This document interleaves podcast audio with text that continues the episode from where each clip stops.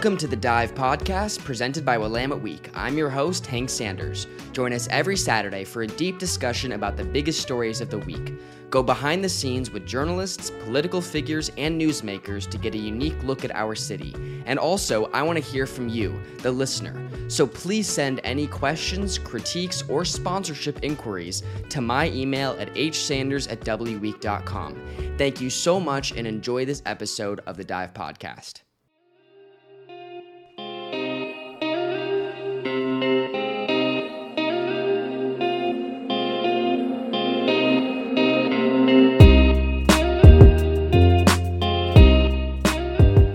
Welcome back to the Dive Podcast. I'm your host, Hank Sanders. It's great to have you with us today for episode 51 of The Dive. Today is December 18th. Great to have you in. We have an awesome show for you today. We are joined by Suzette Smith. She brings us a discussion about nightlife and the nightlife rebirthal going down in downtown Portland. But before we get there, we have to bring you all the headlines, everything that happened this week. This is the 9 Second News Flash. You may know Sophie Peel as a Willamette Week reporter and frequent guest of the show. Well, she had her car stolen back in November, and the sad thing is, she is not alone. Her vehicle joins 1,139 other cars that were stolen in November alone, the highest monthly total since Portland Police Bureau started keeping track of car thefts, which they started doing in 2015. Last week, we brought you an episode about a trash disposal company called Ridwell. Well, this week, Ridwell paused their membership service in unincorporated areas of Portland after immense pressure was pushing on them to do so. If you're wondering why there was pressure to do so, go ahead, listen to last week's episode. But the latest news is that they have paused their subscription in several areas. The biggest story of the week concerns Jo Ann Hardesty and Portland Police.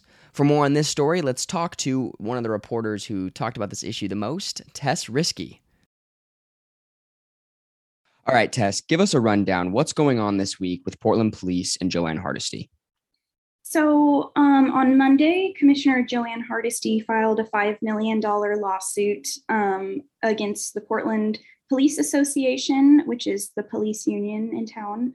Uh, its former president, Brian Hunzeker, uh, the city and another Portland Police Bureau officer named Carrie Ottoman.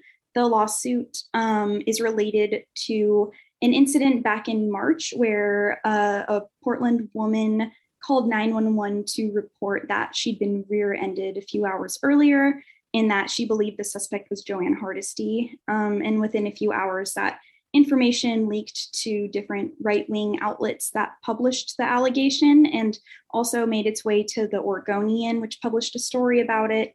Um, and then by the end of that day, the police announced Hardesty was not actually a suspect in the incident and that it was a different woman who had been mistaken for Hardesty. So the lawsuit is just about, you know, those leaks and the process by which those media outlets obtained that information that um, you know, shed negative light on Commissioner Hardesty. Yeah. And how did Hardesty get to the $5 million number uh, that she's seeking? Um, I don't know their actual process for calculating it, but the it's comprised of $3 million for against the PPA, $1 million each against those two officers. And then there's also a $1 claim against the city. Special thank you to Tess for joining us to tell us all about that story. For drinks this week, try out Pink Rabbit on Northwest 12th Avenue. And for dinner, make your reservation this week for DeNicola's on Southeast Powell. DeNicola's. I hope I'm pronouncing that correctly. If not, let me know. That's the news. This has been the 9 Second News Flash. As we get ready to hopefully turn the corner on the pandemic, people are getting anxious and they're excited to get out and try to return back to normal. And things are kind of looking good for people who enjoy to party. So the club scene in Portland is coming right back. Suzette Smith brings us this week's Willamette Week cover story detailing how Portland's nightclub and party scene is officially coming back. Or maybe it's not, or a little bit of both, or maybe there's a new normal. Here's our interview.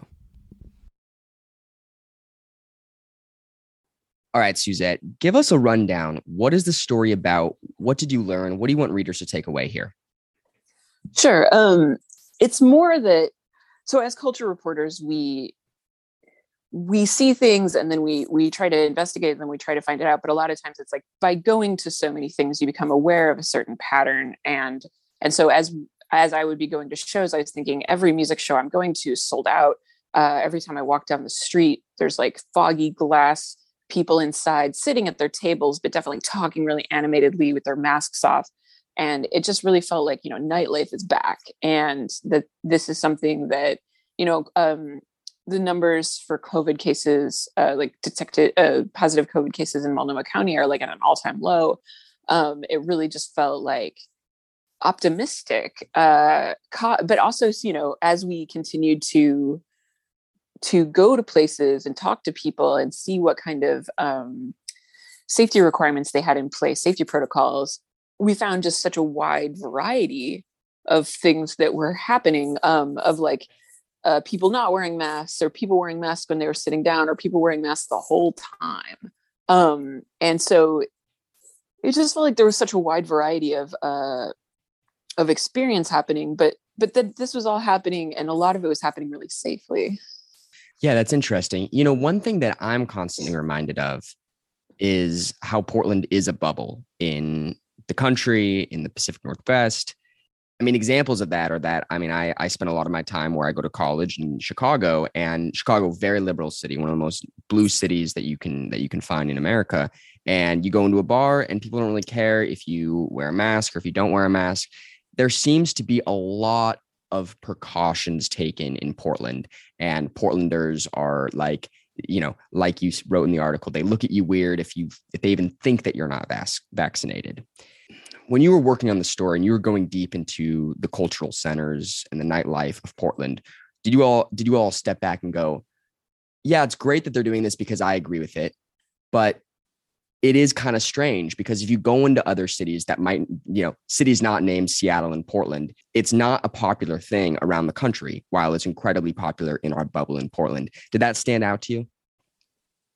I've heard throughout the pandemic that in smaller kind of uh, certainly like at the coast or just in smaller communities um like oregon got off pretty easy um i mean we had you know covid great, yeah. was, covid had a terrible time but like oregon like like the numbers here have always been pretty low we haven't right. had the the like the deaths here have been tragic but they haven't really been on the scale of something like new york city um so i would say that you know uh if it never entered your community you didn't see you know the examples of it covid is an in, a really interesting uh, virus because it it like it hurts and it kills a lot of people but not in a way that is so noticeable that every single person has had an experience with it and therefore it's pretty difficult to convince people about it.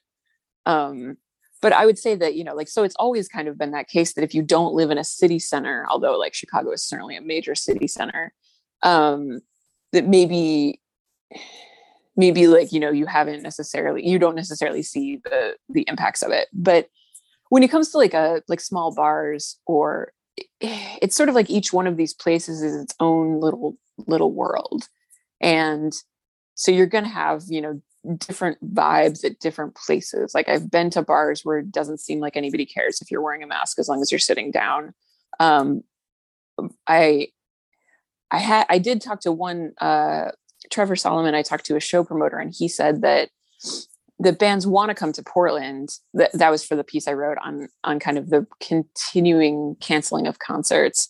Um, mostly like touring acts that either find themselves exposed to COVID or have to cancel the show, the concert, have to cancel the tour for financial reasons.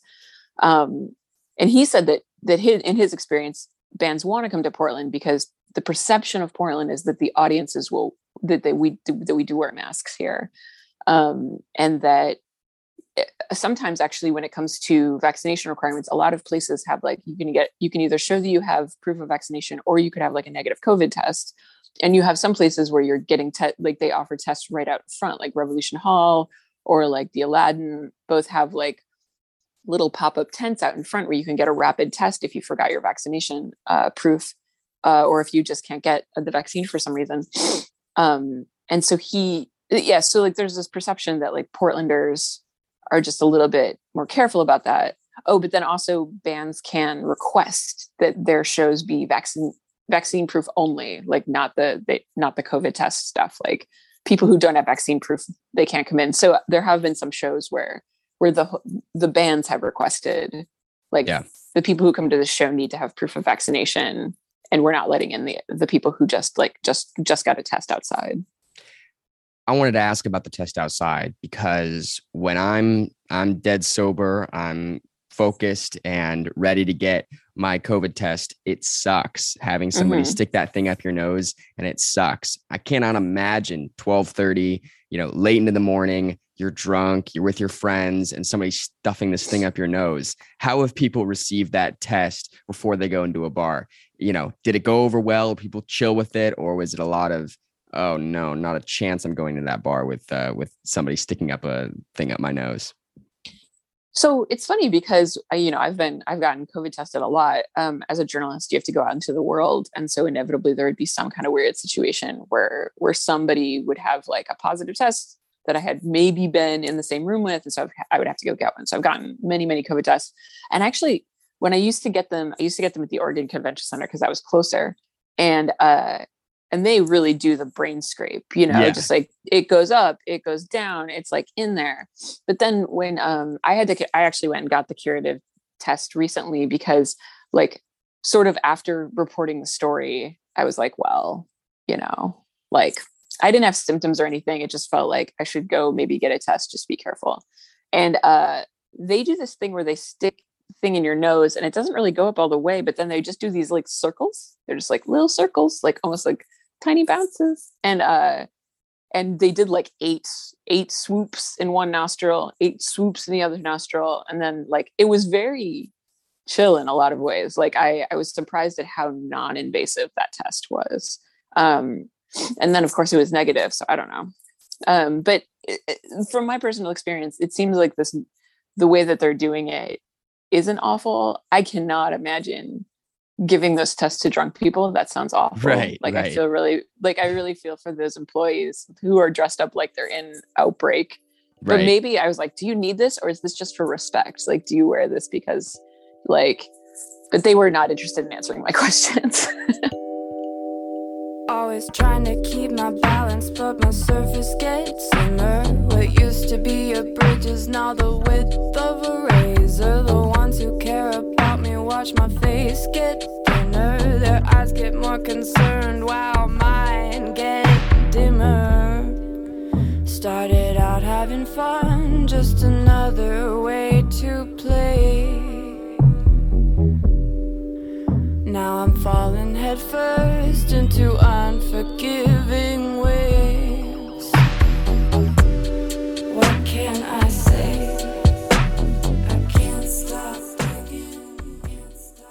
Well, folks, that's our show. Thank you so much for listening to this episode of the Dive Podcast. Join us next week for episode 52. Now, that's a special number because there's 52 weeks in a year. It means we've been doing it for about a year now. And when I tell you guys, I know I say this almost every week, but next week's interview is really awesome. It is something that touches all of us and is something that we should all be looking at. And it, I don't want to spoil it for you. And I know I say every single week, next week's really great, but I'm really doubling down. It's a really awesome interview, special guest. So thank you so much. Make sure to come back next week. Till then, for Willamette Week, I'm Hank Sanders. Take care.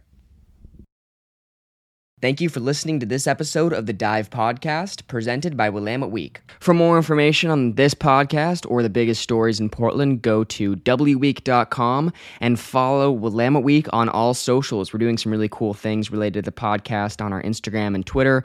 includes giveaways, behind the scenes, etc. A lot of cool things coming your way, so give those a follow. Special thanks to our guests for joining us, and thank you to Aaron Mesh, Mark Zussman, and Brian Panganiban, as well as the entire Willamette Week family. Last but not least, thank you so much to Heather Whitty and ampmusic.co for the music that you hear on this podcast. For Willamette Week, I'm Hank Sanders. This has been the Dive Podcast.